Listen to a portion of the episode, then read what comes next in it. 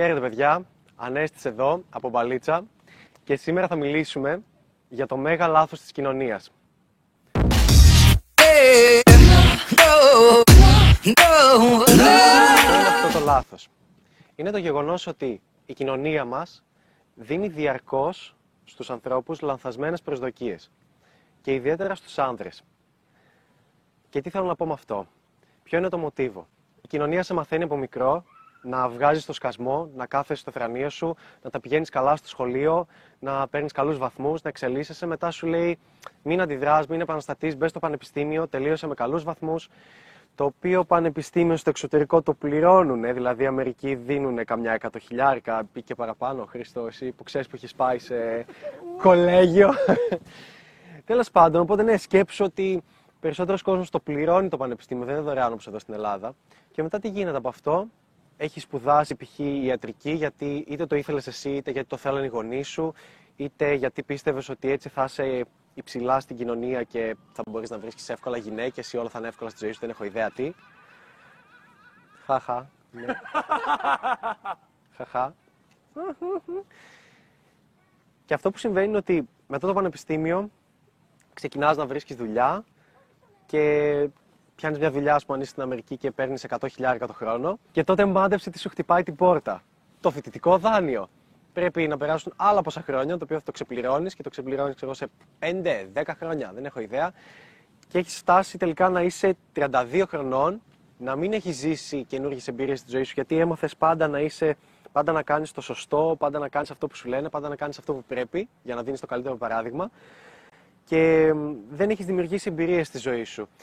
Και αυτό που συμβαίνει είναι ότι στην καλύτερη των περιπτώσεων μπλέκεις με το OK κορίτσι και ίσως και το παντρεύεσαι κιόλας και οι φίλοι σου λένε και οι γονείς σου «Α, Ανέστη, στάθηκε τυχερό με το μαράκι. Ε, you got lucky, my friend». Συνεπώς, το μοντέλο που επιτάσσει η κοινωνία για τον άνδρα είναι το εξής. Συνέχισε να δουλεύεις, συνέχισε να είσαι ο τελευταίος τροχός της αμάξης στην κοινωνία, βγάλε περισσότερα λεφτά και για κάποιο λόγο μετά οι γυναίκες θα έρθουν μαγικά σε σένα, θα τρέχουν από πίσω σου. Δεν ξέρω γιατί το πιστεύουν αυτό. σω το πιστεύουν οι άντρες που νομίζουν ότι οι γυναίκες είναι πουτάνες και θέλουν μόνο χρήματα κτλ. κτλ, κτλ. Γιατί όμως η κοινωνία μας είναι τόσο λαθασμένη. Πρωτού όμως συνεχίσω, εάν σου αρέσουν τα βίντεο που ανεβάζουμε, κάνε κλικ στο κουτάκι με το subscribe, θα βγει ένα καμπανάκι, κλικάρε το και αυτό, έτσι ώστε να σου έρχονται ειδοποιήσεις από κάθε νέο βίντεο που ανεβάζουμε. Για να είσαι και εσύ γαμάτος και να βλέπεις τα βίντεο μαζί με άλλους 200 ανθρώπους που έχουμε και να νιώθεις μοναδικός.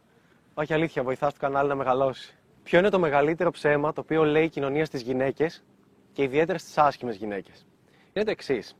Ότι η εσωτερική αξία είναι αυτό που μετράει και η προσωπικότητά σου και όχι μόνο η εξωτερική σου εμφάνιση. Και αν ένας άνδρας κοιτάξει την εξωτερική σου εμφάνιση και έρθει και σου μιλήσει γι' αυτό, κατευθείαν είναι μαλάκας και ρηχός και δεν πρέπει να ασχολείσαι μαζί του, δεν πρέπει να έχεις καμία σχέση μαζί του. Και ρωτάω το εξής είμαι μαλάκας και φταίω εγώ που στο DNA μου μου αρέσει να κοιτάω το κολαράκι της ή τα βυζιά της και με ανάβει αυτό. Έλα, γάμο, προσπαθώ να πω. προσπαθώ να τα πω. Προσπαθώ να τα πω. Όχι, δεν θέλω να τα αλλάξω, να το πω έτσι. Και ρωτάω το εξής. Είμαι μαλάκας και φταίω και είμαι κακό παιδί που κοιτάω τα βυζιά της και το κολαράκι της από μια ελκυστική γυναίκα και μου αρέσει. Είμαι φταίω εγώ που ε, θέλω να πάω δίπλα σε μια όμορφη ελκυστική γυναίκα και όταν παιχτεί κάτι μεταξύ μας να της πω ότι είναι καύλα και πόσο με ανάβει και πόσο γουστάρω μαζί της. Γιατί, είναι στο DNA μου να μου αρέσει. Τι πειράζει που θέλω να την πηδήξω; Είναι πολύ φυσιολογικό να το θέλω και πολύ φυσιολογικό να της το δείχνω και να της το λέω και να της το εκφράζω με τις πράξεις μου και οτιδήποτε. Ζούμε όντως σε μια εξελιγμένη και πολιτισμένη κοινωνία. Αλλά ο οργανισμός μου δεν έχει ιδέα γι' αυτό. Δεν γνωρίζει ότι συμβαίνει κάτι τέτοιο. Αν το ορίσουμε σε ένα χρονοδιάγραμμα με βάση την ώρα για παράδειγμα, η μέρα έχει 24 ώρες. Αν οι 24 ώρες αποτελούσαν την εξέλιξη του ανθρώπου, ο άνθρωπος ως πολιτισμένη, εξελιγμένη κοινωνία θα αποτελούσε τα τελευταία 5 λεπτά. Επομένως ο οργανισμός μου δεν έχει ιδέα για το τι είναι σωστό και τι όχι, παρά μόνο για το τι νιώθει ε, μέσα από το DNA του, βιολογικά.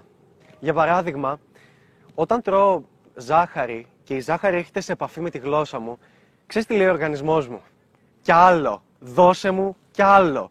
Γιατί μετά Πώς θα αντέξεις αντίξωε συνθήκες έξω, θα, θα πεθάνεις, πώς θα αντέξεις το κρύο; Πρέπει να παχύνεις, πρέπει να πάρεις λίπος, πρέπει να πάρεις ενέργεια για να μπορείς να, αντί, να αντέξεις και να μην πεθάνεις. Γιατί μάντεψε, αν δεν φας όσο περισσότερο μπορείς, θα πεθάνεις. Ο οργανισμό δεν γνωρίζει ότι υπάρχουν τα σούπερ μάρκετ, υπάρχει πολιτισμένη κοινωνία, υπάρχει το e-food, ότι μπορώ να παραγγείλω οτιδήποτε. Δεν το ξέρει αυτό, δεν έχει ιδέα, δεν δίνει δεκάρα. Είναι απλώς τα τελευταία 5 λεπτά στις 24 ώρες. Ξέχνα τη ζάχαρη. Αντίστοιχα, όταν βλέπω μια όμορφη ελκυστική γυναίκα η οποία είναι δίπλα μου και είναι εξεντημένη ή οτιδήποτε και είναι σεξι, ξέρεις τι λέει ο οργανισμός μου εκείνη τη στιγμή; Πήγαινε δίπλα της και μίλα της. Γιατί, για να γίνετε καλύτεροι φίλοι; Όχι. Πήγαινε δίπλα της και πίδα την.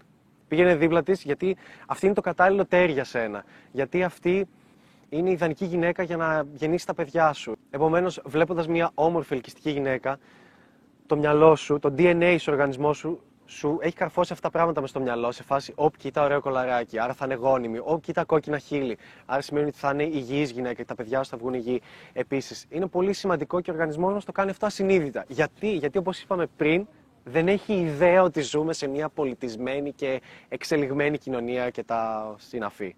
Μην τρέπεσαι για τη σεξουαλική σου επιθυμία, γιατί και οι ίδιες οι γυναίκες θέλουν να, να, να βλέπουν έναν άντρα και να ξέρουν ότι όντως έχει σεξουαλική επιθυμία για αυτές, ότι όντως την εκφράζει για αυτές. Δεν θέλουν αναστερίας. Λένε ότι η μπαλίτσα δημιουργεί την αντικειμενικοποίηση των γυναικών. Και πολλοί άντρε αισθάνονται άσχημα με αυτό. Και για να σου απαντήσω σε αυτό, είναι αλήθεια. Δεν είναι ψέμα. Και ίσως μας πειράζει και ίσως πιστεύουμε ότι μονάχα η μπαλίτσα προκαλεί την αντικειμενικοποίηση των γυναικών, γιατί μας συμφέρει να ρίχνουμε εκεί την ευθύνη. Γιατί μάντεψε. Αντικειμενικοποίηση των γυναικών, γενικά των ανθρώπων, προκαλεί η κοινωνία μας στα πάντα. Και φταίμε εμείς οι ίδιοι που το επιτρέπουμε. Άνδρες και γυναίκες. Και συμβαίνει και στους άνδρες. Και άνδρες επιλέγονται για συγκεκριμένες φωτογραφίσεις, μοντέλα, όμορφοι για κάποιες διαφημίσεις. Και σε έναν άνδρα μπορεί να πει μια γυναίκα, ξέρεις κάτι, ναι, είσαι ένα σεξουαλικό αντικείμενο και σε χρησιμοποιώ γι' αυτό. Και θα πει, Α, OK, okay, η διαφορά με τις γυναίκες είναι ότι σε εμάς απλώ δεν μας ενδιαφέρει, νιώθουμε cool και γαμάτια μας χρησιμοποιήσουν για σεξουαλική, απο... σεξουαλική ικανοποίηση. Α φέρω μερικά παραδείγματα αντικειμενικοποίησης της κοινωνίας. Ποιος βρίσκεται στις διαφημίσεις που βλέπεις στον δρόμο, Καμιά χοντρή με κοιλιά και σπυράκια, Όχι. Κάτι καυτά μοντέλα εσωρούχων που είναι έτσι, που είναι πολύ όμορφες κτλ. Δεν επιλέχθηκαν για το χιούμορ τους, επιλέχθηκαν γιατί είναι καύλα. Επιλέχθηκαν γιατί τραβάνε την προσοχή. Επιλέχθηκαν γιατί αφορούν το σεξ, το οποίο σεξ πουλάει. Καλύτερα από κάθε τι άλλο. Το ξέρουμε αυτό. Αν ασχολείσαι με marketing, το ξέρεις. Και αν δεν το πιστεύεις, πώς στο Instagram ένα κόλλο και θα δεις θα πάρει περισσότερα like από τη φάτσα σου. Ποιοι επιλέγονται για barman, επιλέγονται όμορφοι, σεξι άνδρες. Ποιες επιλέγονται για promotion; Έχεις δει καμιά άσχημη γυναίκα να επιλέγεται για promotion; Εδώ και δύο μέρες έχει ένα συνέδριο φαρμακευτικής στο Βελίδιο και άμα μπεις μέσα θα δεις ότι είναι τίνγκα στις όμορφες γυναίκες. Γιατί; Είχαν όλες χιούμορ, είχαν όλες ευφυα, είχαν όλες τέτοια ή απλά είπανε Α, θέλουμε και ωραίο κομμενάκι. Μάλλον γι' αυτό. Ποιες παίζουν στις διαφημίσεις στο τζάμπο; Έλα τζάμπο κοπελάρα για να γίνεις μια κουκλάρα. Τι Στο τζάμπο, ρε για τα παιδάκια ναι, που είναι. Στο τζάμπο, για τα παιδάκια που είναι. Οι διαφημίσεις δείχνουν απλά γκομενάρε να χορεύουν. Γιατί, γιατί εκείνη τη στιγμή που τρως φαγητό το μεσημέρι, αλλάζεις κανάλι και λες: Οπ, κόλλη! Και κάνεις focus και βλέπεις. Οι γυναίκες βλέπουν γιατί θέλουν να δουν τα ρούχα που φοράνε ή γιατί ζηλεύουν επειδή είναι πιο ωραίες και θέλουν να γίνουν τόσο ωραίες, δεν έχω ιδέα. Και οι άντρες βλέπουν γιατί, οπ, κόλλη, οπ, βυζιά, οπ, Α δω, πέντε δευτερόλεπτα θα χάσω από τη ζωή μου σιγά. Αν παίξεις καμιά πολιτική διαφήμιση, το αλλάζουμε σε δευτερόλεπτα σε νανοσεκόντ. Ποιος παίζει τις διαφημίσεις της Άλτζιντα με τα παγωτά, τι βλέπεις, δεν βλέπεις όμορφες γυναίκες και όμορφους ε, άνδρες να τρώνε παγωτά και να λιώνουν παγωτά αισθησιακά πάνω τους; Σκέψου 10 εκπομπές στην τηλεόραση. Τι είναι ο παρουσιαστής ή παρουσιάστρια, άσχημος, δεν νομίζω. Και τέλος, ακόμα και στα γαλακτοκομικά προϊόντα υπάρχουν διαφημίσεις, ψάξτε στο YouTube, που υπάρχουν εταιρείες που διαφημίζουν γάλα και βάζουν γκόμενες να ρίχνουν γάλα πάνω τους και καλά αισθησιακά ότι τη σχήνουν, δεν έχω ιδέα τι γίνεται. Και αυτό το διαφημίζουν για γάλα. Και μου μιλάς ότι η μπαλίτσα δημιουργεί αντικειμενικοποίηση των γυναικών. Και δες και κάτι άλλο. Πάρε 10 account από το Instagram που έχεις με κοπέλες συνήθως και δες από αυτές που έχουν 10.000 followers και πάνω. Τι κάνουν. Ανεβάζουν φωτογραφίες με το πόσο καλά τα πήγανε σε ένα τεστ που γράψανε, ή ανεβάζει φωτογραφία άλλη με τα χείλη της, με το στήθος της, με το κολαράκι της και παίρνει, γιατί ξέρει ότι θα πάρει περισσότερα like, γιατί ξέρει ότι θα πάρει περισσότερο attention, γιατί ξέρει ότι θα πουλήσει περισσότερο το ρούχο το οποίο διαφημίζει, γιατί ξέρει ότι θα πάρει περισσότερους followers. Δεν ξέρει τελικά ίσως να την παίζουν πολύ με αυτές τις φωτογραφίες, αλλά για όλα τα άλλα. Μπορεί να αισθάνεται και καλά γι' αυτό, δεν έχω ιδέα τι πιστεύει. και όλα αυτά. Μια τέτοια κοπέλα, για παράδειγμα, δημιουργεί αντικειμενικοποίηση εκείνη τη στιγμή με τον εαυτό της. Και δεν είναι κακό. Το δημιουργεί κοινωνία και το αποδεχόμαστε. Οπότε μην εκνευρίζεσαι όταν κάποιος έρχεται να σου μιλήσει γιατί σε είδε σε ένα σεξι φόρεμα. Ξέρεις τι απαντάω τις περισσότερες φορές που είμαι έξω και γνωρίζω μια κοπέλα και μου λέει Με θέλεις μόνο για το σεξ ή τι, θες να πηδήξεις; Σήμερα. Και λέω Φυσικά και θέλω. Δεν σου έχεις έρθει με τη σεξ σου φούστα, το κοντό σου φορεματάκι, το ωραίο κολαράκι. Είναι δυνατόν να μην θέλω να σε επιδείξω. Και είναι πολύ λογικό να το θέλεις και είναι και πολύ ωραίο και να το πεις. Γιατί είσαι ψεύτης αν πας να της πεις Ε, όχι, όχι, βασικά, βασικά ήρθα να σου μιλήσω γιατί, γιατί θέλω να σε γνωρίσω το χαρακτήρα σου και να δω αν είσαι έξυπνη και όμορφη. Ναι, θα το θέλεις αυτό στο δεύτερο, στο τρίτο ραντεβού. Ή για να το πούμε διαφορετικά, ο άντρας φαίνεται τι θέλει αφού πηδήξει και μετά. Σημείωσέ το αυτό. Είναι παρανοϊκό. Δεν φταίει η μπαλίτσα η αντικειμενικοποίηση των ανθρώπων γενικότερα συναντάται παντού στην κοινωνία μας. Και λένε οι αριστεροί ότι αυτό που μετράει είναι ο άνθρωπος και όχι τα νούμερα. Όμως όλοι γνωρίζουμε ότι από τη στιγμή που έχεις μια επιχείρηση, αυτομάτως αντικειμενικοποιείς όλους τους ανθρώπους ή όλους τους πελάτες σου.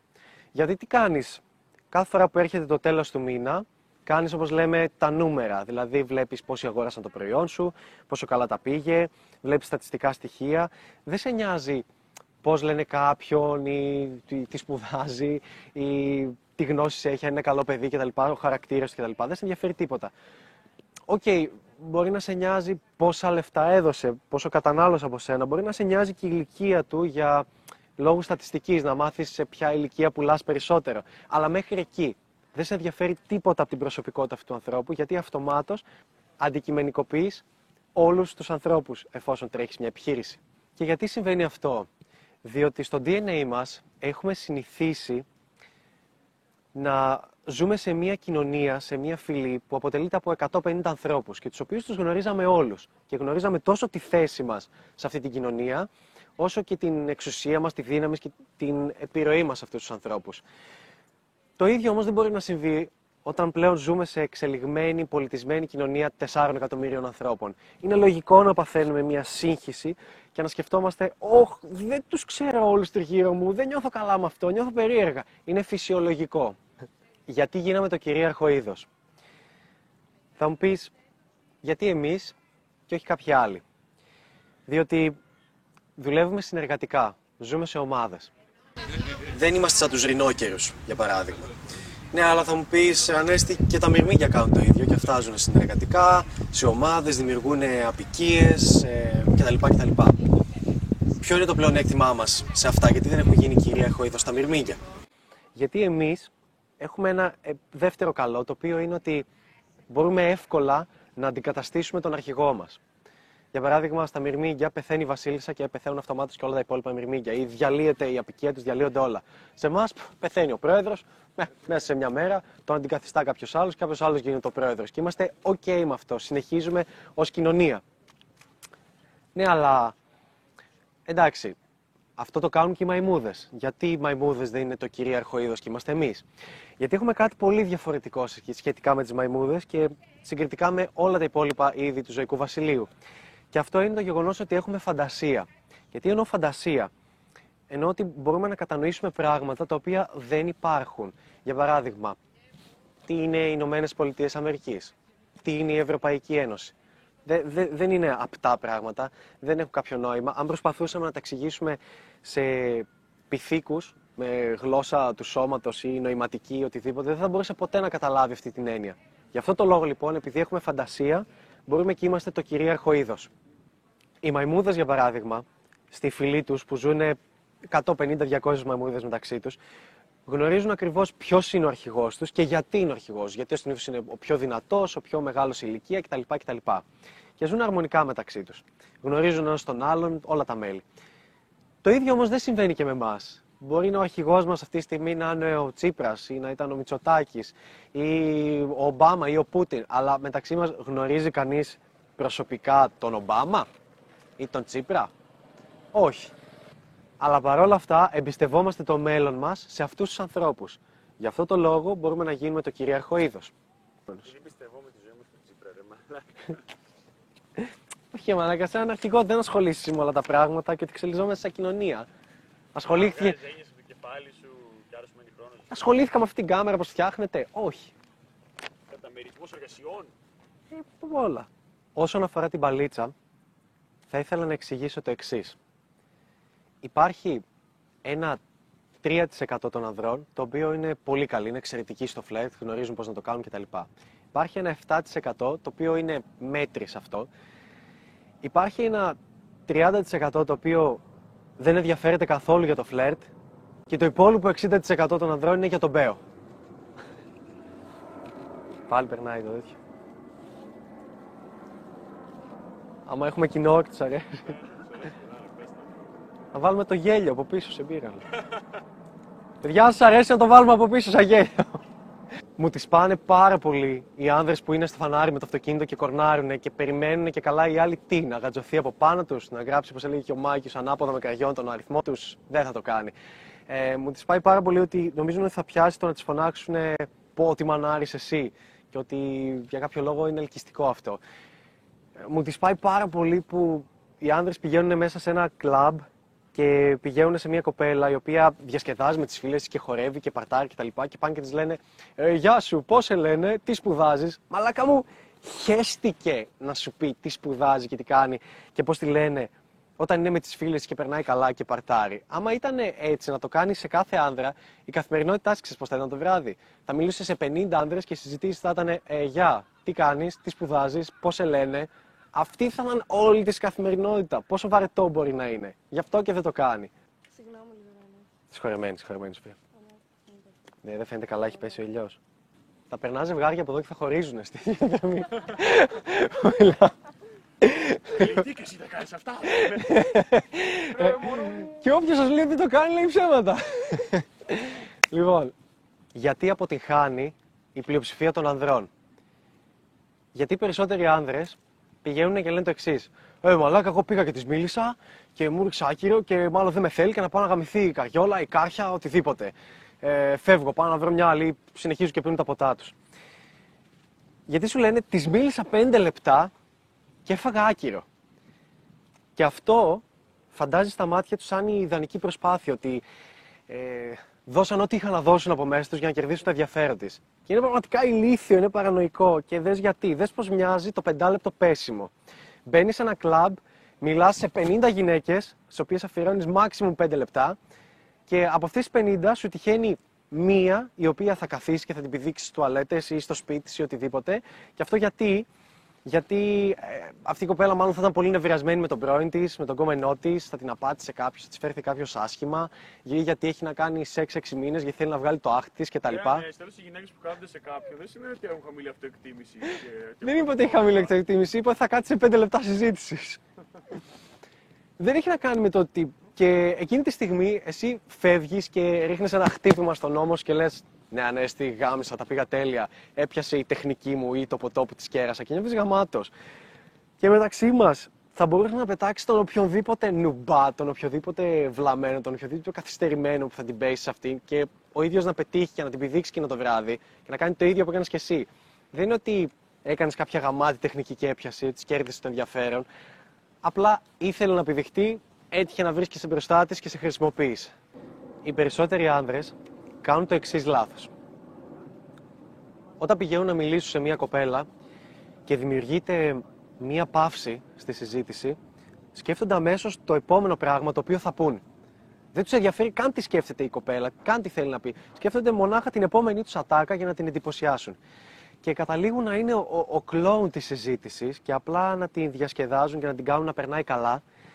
Και η συζήτησή τους μοιάζει σαν μια συνέντευξη. Είναι αυτό που απλά τη ρωτάς την άλλη, απαντάει, δεν περιμένεις να ακούσεις τη γνώμη της, ρωτάς, ρωτάς, ρωτάς και γίνεται μια βαρετή συζήτηση, την οποία η άλλη δεν επενδύει, απλά απαντάει στη συνέντευξη με ένα ναι ή με ένα όχι. Σε έχω μια συμβουλή σε αυτό. προσπάθησε την επόμενη φορά που θα πας να μιλήσεις σε μια γυναίκα να, κάνεις, να πάρεις μια παύση, να νιώθεις όμορφα όταν θα δημιουργηθεί αμηχανία και να βγάλεις το σκασμό και να ακούσεις και τη δική της άποψη και το τι θα θέλει να σου πει. Και αυτό σαν τεχνική θα μπορούσαμε να το ονομάσουμε ως παθητική έλξη σε αντίθεση με την άλλη η οποία ονομάζεται ενεργητική έλξη. Δηλαδή έχει ως εξής, πηγαίνεις κάπου, μιλάς, επενδύεις λιγάκι και κάνεις μια παύση. Δημιουργείς αμηχανία επίτηδες ούτως ώστε η κοπέλα να την αισθανθεί, να νιώσει άβολα και να προσπαθήσει η ίδια να σπάσει αυτή την αμηχανία και να επενδύσει στη συζήτησή σας. Δεν έχει νόημα να μιλάς μόνος σου. Γιατί κάθε φορά που δίνεις χώρο και χρόνο σε μια γυναίκα για να σου απαντήσει, συμβαίνουν δύο πράγματα. Ένα, επένδυση. Η γυναίκα επενδύει στη συζήτηση και νιώθει όλο και πιο σημαντική για σένα και νιώθει ότι είσαι πιο σημαντικός για αυτήν. Και δεύτερον, κατευθείαν γίνεσαι διαφορετικός από τους υπόλοιπους άνδρες. Πλέον είσαι αυτός με τον οποίο μιλάει για κάποια λεπτά και δεν αισθάνεται άβολα άμα δημιουργηθεί μια μηχανή, άμα δεν έχει τι να πει. Όπως και με τους φίλους σου. Δεν μιλάς συνέχεια, μπορεί να περπατάς και να μιλά κάποια πράγματα. Το μεγαλύτερο λάθος που κάνουμε σαν άνδρες είναι να πιστεύουμε ότι μονάχα εμείς νιώθουμε αμήχανα όταν μιλάμε σε ανθρώπους οι οποίοι μας είναι άγνωστοι. Σκέψου για παράδειγμα, όταν μπαίνεις σε ένα λεωφορείο και είναι γεμάτο, νομίζεις ότι είσαι ο μόνος που αισθάνεται τα μηχανία περισσότεροι μας σκεφτόμαστε ότι, Ωχ, ε, και τώρα πού θα κάτσω, να κάτσω στην καινή θέση δίπλα στη γιαγιά, θα φανεί περίεργο, να κάτσω δίπλα στο σεξ γκομενάκι, μήπως θα καρφωθώ; Και τελικά τι κάνεις, κάθεσαι όρθιος και είσαι ακίνητος. Και μετά πιάνουν τα πόδια σου και λες μετά από 20 λεπτά, μήπως τώρα να κάτσω; Ναι, αλλά μήπως τώρα θα φανώ περίεργος και σε πιάνει ένα άγχος και τελικά δεν κάνεις τίποτα. Και απλά αγχώνεσαι μέσα σου και δεν ξέρω τι παθαίνει περισσότεροι, αλλά αυτό. Μπορεί να κάτσεις, μπορεί και όχι. Και αυτό γιατί συμβαίνει, διότι ο οργανισμός μας δεν έχει καταλάβει ότι πλέον ζούμε σε μια εξελιγμένη πολιτισμένη κοινωνία, όπως λέγαμε. Ε, δεν ζούμε πλέον σε φυλές των 150 ατόμων, αλλά σε 4 εκατομμυρίων και παραπάνω. Επομένως, είναι απολύτως λογικό να αισθανόμαστε άγχος και περίεργα όταν ε, μιλάμε σε αγνώστους, όταν βρισκόμαστε σε ένα περιβάλλον με ανθρώπους που δεν τους γνωρίζουμε. Και μας είναι επίσης περίεργο το να μην τους γνωρίζουμε, γι' αυτό και θέλουμε να τους γνωρίσουμε. Και από την άλλη, εκτός από το λεωφορείο, έχουμε τα κλαμπ, στα οποία δεν μπορείς να ακούσεις, δεν μπορείς να δεις, δεν μπορείς να μιλήσεις και... Είπα το ίδιο πράγμα. Ακούστε. στα... στα οποία δεν μπορείς να ακούσεις, δεν μπορείς να μιλήσεις, δεν μπορείς να δεις και στα αυτά τα μέρη περιμένει η κοινωνία να κοινωνικοποιηθείς. Είναι τρελό, είναι παρανοϊκό, είμαστε παντελώς ηλίθιοι σαν ανθρωπότητα. Λοιπόν, Σοφία, αρχίζεις το σεξιστικό κομμάτι, άκου. Έλα, αυτό το θέλω σε μπύρα, οπωσδήποτε. Α, ναι. Ε, ναι. Τόσες μαλακίες έχω πει αυτό, δεν θέλω. Περίμενε. Και πάμε στο αγαπημένο μου κεφάλαιο. το οποίο έχει κόσμο και αυτό που έχω να χτάκι είναι τέλεια. Λοιπόν. Είμαι σε φάση το λέω και γυρίζουν όλοι. Ε; Ωραία, ωραία, εντάξει. Λοιπόν, λοιπόν, πάμε. Τραβάει. Ναι. Λοιπόν, το 3% των ανδρών πηδάει το 95% των γυναικών. Και ξέρω ότι θα σου φανεί παρανοϊκό και θα σου φανεί περίεργο, αλλά σκέψου ότι έχουμε μια κοινωνία στην οποία έχουμε ένα εκατομμύριο άνδρες και ένα εκατομμύριο γυναίκες. Και από αυτούς, το 3% των ανδρών είναι οι πολύ καλοί άνδρες στο φλερτ κτλ. Και, και αυτοί από το 1 εκατομμύριο είναι 30.000 άνδρες, στους οποίους συγκαταλέγονται και ο διάσημος DJ από ένα μαγαζί, ε, ο Σπαλιάρας, ε, ο Κριστιαν Ρονάλντο, ένας ε, διάσημος ηθοποιός, οτιδήποτε. Όλοι αυτοί, ακόμα και ο Χιου Χέφνερ μπαίνει σε αυτό το 3%. Και αν σκεφτούμε ότι όλοι αυτοί οι 30.000 άνδρες πηγαίνουν με το ελάχιστο τρεις γυναίκες το μήνα και το κάνουμε επί 12 μήνες, τότε σε ένα χρόνο έχουν πηδήξει ένα εκατομμύριο 80.000 γυναίκες. Οπότε ναι, ισχύει και είναι παρανοϊκό το, και είναι λυπηρό το γεγονός ότι το 3% των ανδρών κάνει σεξ με το 95% των γυναικών. Και σκέψου το εξής. Πόσους φίλους έχεις οι οποίοι ε, είναι με την ίδια κοπέλα εδώ και ένα χρόνο, όχι γιατί την αγαπάνε και περνάνε τέλεια και γουστάρουν, αλλά γιατί φοβούνται ότι δεν μπορούν να βρουν κάτι άλλο. Πόσους φίλους έχεις που μένουν μέσα Παρασκευή βράδυ και καίγονται στην Dota, στο WoW και στο LOL και δεν κάνουν τίποτα στη ζωή τους και μένουν μέσα; Πόσους φίλους έχεις που βλέπουν το βασίλεμα και δεν μιλάς δύο κοπέλες δίπλα; Sorry να τσάρει, παιδιά. Πόσους φίλους έχεις οι οποίοι βγαίνουν το βράδυ και έχουν το σοβαρό ύφος που δεν σπάει, δεν χαμογελά καθόλου, δεν χορεύουν, είναι ακίνητοι και έχουν το ύφος στην πέφτει κοπέλα αυτό που κοιτάνε έτσι και λένε Έλα τι. Και προσπαθούν να το παίξουν άγρι και κερνάνε ποτά και αποφασίζουν κάποια στιγμή μετά από το τρίτο, το τέταρτο ποτό να μιλήσουν και πηγαίνουν στις γυναίκες, τις προσβάλλουν και μετά γυρίζουν στην παρέα τους και λένε Άντε την καριόλα, την πουτάνα, δεν με θέλει, την κάρχια, δεν σου αντιδράει κτλ. Και πιστεύουν ότι όλες οι γυναίκες είναι πουτάνες και θέλουν τα λεφτά κτλ. κτλ. Και, και τι κάνουν όλοι αυτοί οι άνδρες, πώς παίρνουν το χρόνο τους, τον παίζουν και καίγονται στο πορνό. Και ή βλέπουν πολλές σειρές με τις ώρες. Οξυγονώθηκε ο εγκεφαλός μου. Ή πληρώνουν πουτάνες ή εξαγοράζουν τον χρόνο μιας κοπέλας. Ή στην καλύτερη των περιπτώσεων μπλέκουμε το OK μαράκι το οποίο είναι μαζί του και τελικά το παντρεύονται και έχουν τους γονείς τους να λένε «Ω, στάθηκες τυχερός που σε παντρεύτηκε το μαράκι, απορώ πως σε ανέχεται, you got lucky» και τέτοιες μαλακίες. Δεν μου τα λέει η μάνα μου αυτά. Δεν σου βρήκε. Ανάσα. Και από την άλλη μεριά, αυτοί οι άνδρες οι οποίοι έχουν καταφέρει να έχουν αυθονία στη ζωή τους, να έχουν πολλές γυναίκες, να είναι, είναι οι και νιώθουν άνετα μια γυναίκα και μπορούν να τη φέρονται σωστά και ευγενικά και την κάνουν να περνάει καλά.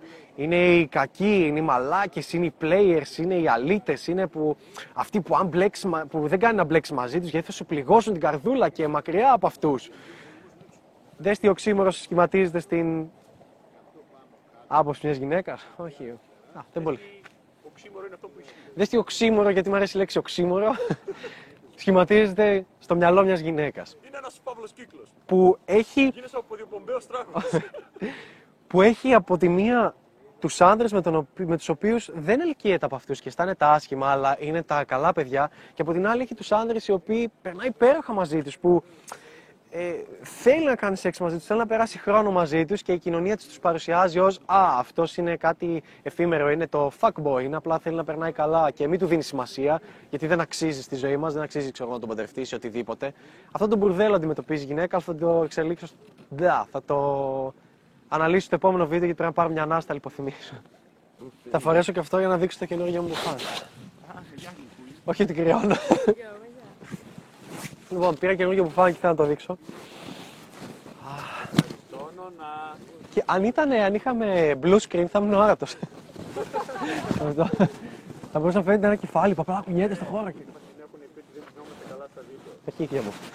Δεν είμαι gays. Αν είσαι gays δεν είσαι καλά στα Εδώ γίνομαι πιο αριστερός, πιο επαναστάτης τώρα. Γιατί τα πηγαίνουμε τόσο χάλια ως κοινωνία; Σαν άνθρωποι πιστεύουμε ότι η κυβέρνηση είναι αυτή που μας επηρεάζει και δεν μας αφήνει να έχουμε ελευθερία και μας βάζει να ασχολούμαστε με ασήμαντα πράγματα και ότι δεν μας αφήνει να επαναστατήσουμε κτλ. κτλ. Ε, αλλά αυτό το πιστεύαμε σαν άνθρωποι παλαιότερα, την εποχή του 40, γιατί ίσως σκεφτόμασταν ότι μπορεί να έχουμε και άλλο πόλεμο και πώς επηρεάζει η προπαγάνδα, την κοινωνία κτλ. κτλ. Αλλά πλέον όμως η κοινωνία μας έχει αλλάξει. Υπάρχει απόλυτη ελευθερία, τουλάχιστον στο δυτικό κόσμο, και μπορούμε να κάνουμε ό,τι θέλουμε και έχουμε όλα αυτά τα, τα κίνητρα στη ζωή μας και όλη αυτή την ελευθερία. Και το ξύμορο σε αυτό είναι ότι πλέον, ενώ είμαστε ελεύθεροι να κάνουμε ό,τι θέλουμε, τελικά δεν κάνουμε τίποτε από αυτά που θα έπρεπε να κάνουμε. Και δεν επαναστατούμε ποτέ. Γιατί, γιατί βαριόμαστε. Γιατί νομίζεις πλέον ο κόσμος δεν είναι ότι δεν διαβάζει βιβλία γιατί το απαγορεύουν να διαβάζει βιβλία αλλά γιατί βαριέται να διαβάσει ένα βιβλίο. Δεν, δεν μπορεί να πιστέψει ότι ένα βιβλίο το οποίο π.χ. μιλάει για την οικονομία και το έχει γράψει ένας εκατομμυριούχος από την Αμερική επενδυτής και κοστίζει 15 ευρώ, δεν μπορεί να πιστέψει ότι ένα βιβλίο αξίας 15 ευρώ μπορεί να το βοηθήσει στη ζωή του και να τον αλλάξει. Και βαριέται να κάτσει να διαβάσει 400 σελίδε. Θέλει να πάρει τη μασημένη τροφή. Πλέον ε, βαριόμαστε πολύ περισσότερο σαν άνθρωποι. Ε, ακόμα πιστεύουμε ότι όλα είναι εύκολα με το Google και μπορούμε να τα βρούμε όλα από εκεί. Αλλά ακόμα και στο ίδιο το Google οι μισοί δεν ξέρουν να ψάχνουν. Και γιατί, δεν είναι γιατί είναι καμιά τρελή επιστήμη το πώς να ξέρεις να ψάχνεις στο Google, αλλά γιατί πρέπει να δεις ένα βιντεάκι 5 λεπτών που σου εξηγεί πιο έξυπνους τρόπους για να ψάξει στο Google Search. Και δεν το έχεις δει αυτό. Γιατί βαριέσαι. Γιατί βαριέσαι να δεις 40 λεπτά βίντεο που κάνουμε. Βαλόπεδο. Έχουμε όλη αυτή την ελευθερία που μας δόθηκε και εμείς τι κάνουμε αυτή την ελευθερία; Πάμε και ψηφίζουμε ΣΥΡΙΖΑ για να έχουμε κι άλλη ελευθερία και ελπίδα. Μαλάκες. Δεν είναι ότι πλέον μας απαγορεύουν να επαναστατήσουμε για τα πιστεύω μας, αλλά εμείς οι ίδιοι βαριόμαστε να επαναστατήσουμε για αυτά και να σηκωθούμε από τον καναπέ. Και όχι όπως λένε οι αριστεροί, βγει στον δρόμο και κάνει πορείες. Όχι, καμία σχέση δεν έχει αυτή η επανάσταση. Γιατί τι θέλουμε να κάνουμε όλη μέρα; Θέλουμε να καθόμαστε μες στο σπίτι, να βλέπουμε τηλεόραση, να τρώμε, να τον παίζουμε, οτιδήποτε άλλο και να περνάει έτσι η ώρα μας και πω, βαριόμαστε πάρα πολύ να πάμε γυμναστήριο. Και ακόμα και σε αυτό τι, πώς, είναι, πώς τη φαντάζομαι την καθημερινότητα ότι είσαι σπίτι σου, βλέπεις τηλεόραση, βγαίνεις από το σπίτι για να πας γυμναστήριο, μπαίνεις στο σανσέρ, δεν περπατάς, μπαίνεις στα μάξι, οδηγάς μέχρι το γυμναστήριο, μπαίνεις στο γυμναστήριο και τότε τι γίνεται, κάνεις διάδρομο και τι βρίσκεται μπροστά από το διάδρομο, μια τηλεόραση για να σε κάνει να νιώθεις καλύτερα και πιο οικία με το περιβάλλον του γύρω σου. Και plus bonus ακόμα χειρότερο είναι ότι βλέπεις ανθρώπους οι οποίοι δεν τρέχουν στο διάδρομο, αλλά πλέον περπατάνε. Και ανεβάζουν και story για το πόσο καλά περπατάνε στο διάδρομο, στο γυμναστήριο. Και είναι παρανοϊκό αυτό. Δηλαδή, φαντάσου την καθημερινότητα αυτών των ανθρώπων. Πόσο επαναστατική σου φαίνεται, πόσο και καλά βγαίνουν από το comfort zone τους. Έχουμε μάθει να βαριόμαστε και να μην διεκδικούμε τη ζωή μας και απλά να ζούμε μια ρουτίνα και να περνάει η καθημερινότητα. Και θα μου πεις, Ανέστη, οκ, okay, και τι θες να κάνω. Ξέρεις, μπορεί να μην υπάρχει το γυμναστήριο, το οποίο δεν το κατηγορώ, αλλά υπάρχει πούμε, και το πάρκο. Αλλά γιατί δεν πηγαίνεις να τρέξεις στο πάρκο; Γιατί ποιοι πηγαίνουν να τρέξουν στο πάρκο, οι εγκληματίες, τα αποβράσματα της κοινωνίας, οι φτωχοί, ή οτιδήποτε. Ε, και μην βλέπεις που εσύ είσαι 22 χρονών και πηγαίνεις και τρέχεις στην παραλία και το παίζεις γαμάτος. Δε 40 45 πηγαίνουν μόνο σε εσωτερικά γυμναστήρια. Δεν έχω δει καν στο πάρκο να γυμνάζεται, θε και αν είναι εγκληματία. Καθημερινά στην κοινωνία μας ενημερωνόμαστε και για κάτι κακό που συνέβη στον κόσμο. Και μάντεψε, συνέβη έξω από το σπίτι μας. Είναι το mindset του στυλ μείνε σπίτι για να είσαι ασφαλής. Ε, μην βγαίνεις έξω, μην πας γυμναστήριο, μην επαναστατείς. Ε, αλλά βλέπει τηλεόραση. Και εμείς σε διασκεδάζουμε, εμείς είμαστε υπεύθυνοι γι' αυτό. Και από τι διακόπτεται τη τηλεόραση, από διαφημίσεις. Ε, Πιες κοκακόλα, σε κάνει να αισθανθεί στοργή και ασφαλή σπίτι σου. Μην βγαίνεις έξω. Μεταξύ μας, όλη η καθημερινότητά μας εξελίσσεται και πηγαίνει σε μια πορεία όπου ε, έχει ως υπενιγμό το να μένουμε μέσα στο σπίτι. Για παράδειγμα, θες να παραγγείλεις, παίρνεις από το eFood, σου έρχεται στο σπίτι. Θες να πάρεις το οτιδήποτε προϊόν, μπαίνεις στο eBay, στο Amazon, στο AliExpress, στο Banggood, το οτιδήποτε και είναι στο σπίτι σου. Η κοινωνία εξελίσσεται και έχει μια πορεία ούτως ώστε να μένεις μέσα στο σπίτι σου. Καθημερινά βομβαρδιζόμαστε στις τηλεοράσεις μας από σκηνές βίας. Ε, καθημερινά βλέπουμε τηλεόραση και διαφημίσεις και όλα τα προγράμματα από τι διακόπτονται, μάντευσε, από, από νέα τα οποία θυμίζουν τα εξής. Μισό να πάρω και τη φωνή. Πακιστανός πιάστηκε. Διακόπτονται τα εξής. Ε, Πακιστανός πιάστηκε να βιάζει η κοπέλα στο πάρκο. Οπότε κατευθείαν εσύ λες, Οπ, καλύτερα να μείνω σπίτι, καλύτερα να μην βγω έξω, γιατί εκεί είναι οι βιαστές και εγκληματίε και αλήτες. Και ε, στην τηλεόρασή μας υπάρχουν σκηνές βίας που δείχνουν τα πάντα. Δείχνουν έναν άνθρωπο να σκοτώνεται στην πραγματικότητα, να τον πυροβολάνε αστυνομικοί δύο και τρεις φορές, είτε τρομοκρατικά χτυπήματα, οτιδήποτε. Αλλά αν ξαφνικά πεταχτεί μια γυναικεία ρόγα, ου, κακό τότε, έγινε χαμός. Δεν μπορούμε να το δείξουμε. Κλείνει το κανάλι, τρώμε πρόστιμα. Ε, δεν, δεν φταίνει οι άνθρωποι, αλλά φταίει η κοινωνία για το ότι έχουμε εξελιχθεί έτσι και αντιμετωπίζουμε τα πράγματα με αυτόν τον τρόπο. Οπότε έχουμε το εξής mindset. Mm, καλύτερα να μείνω μέσα γιατί είμαι ασφαλής. Γιατί δες, καλά πάθανε όλοι αυτοί που βγαίνουν έξω, ε, γι' αυτό κινδυνεύουν και τα παθαίνουν αυτά τα πράγματα. Άμα μείνω μέσα και αγοράζω τα πάντα και παίρνω την κοκακόλα μου, θα είμαι ασφαλής και θα νιώθω στοργή. Και αυτό τι έχει σαν αποτέλεσμα; Να νιώθουμε την ανάγκη να θέλουμε ακόμα περισσότερο κίνητρο για να βγούμε έξω και για να κάνουμε χαμό και να το ανεβάσουμε στο Instagram και να νιώσουμε γαμάτι. Γιατί πλέον ο κόσμος δεν πηγαίνει στα κλαμπάκια για να χορέψει και να διασκεδάσει, αλλά πηγαίνει γιατί παίζει πολύ δυνατά μουσική και δεν, μπορεί να, δεν θα χρειάζεται να σκεφτεί εκεί πέρα και ξεχνάει όλα τα προβλήματα και πάει και είναι σε φάση μουσική, αλκοόλ, χαμός και άλλο αλκοόλ. Καταναλώνει και άλλο αλκοόλ και γίνεται πίτα και λιώμα και δεν θυμάται τι έγινε. Και τέλεια που περνάω, ξέχασα τα πάντα. Και μάντεψε ότι ακόμα και σε άλλες στιγμές της ζωής σου, ε, για παράδειγμα, όταν πηγαίνεις στη τουαλέτα, οι περισσότεροι τι κάνετε; Παίρνετε το κινητό μαζί. Γιατί, γιατί ούτε εκεί θες να μείνεις μόνος με τη σκέψη σου.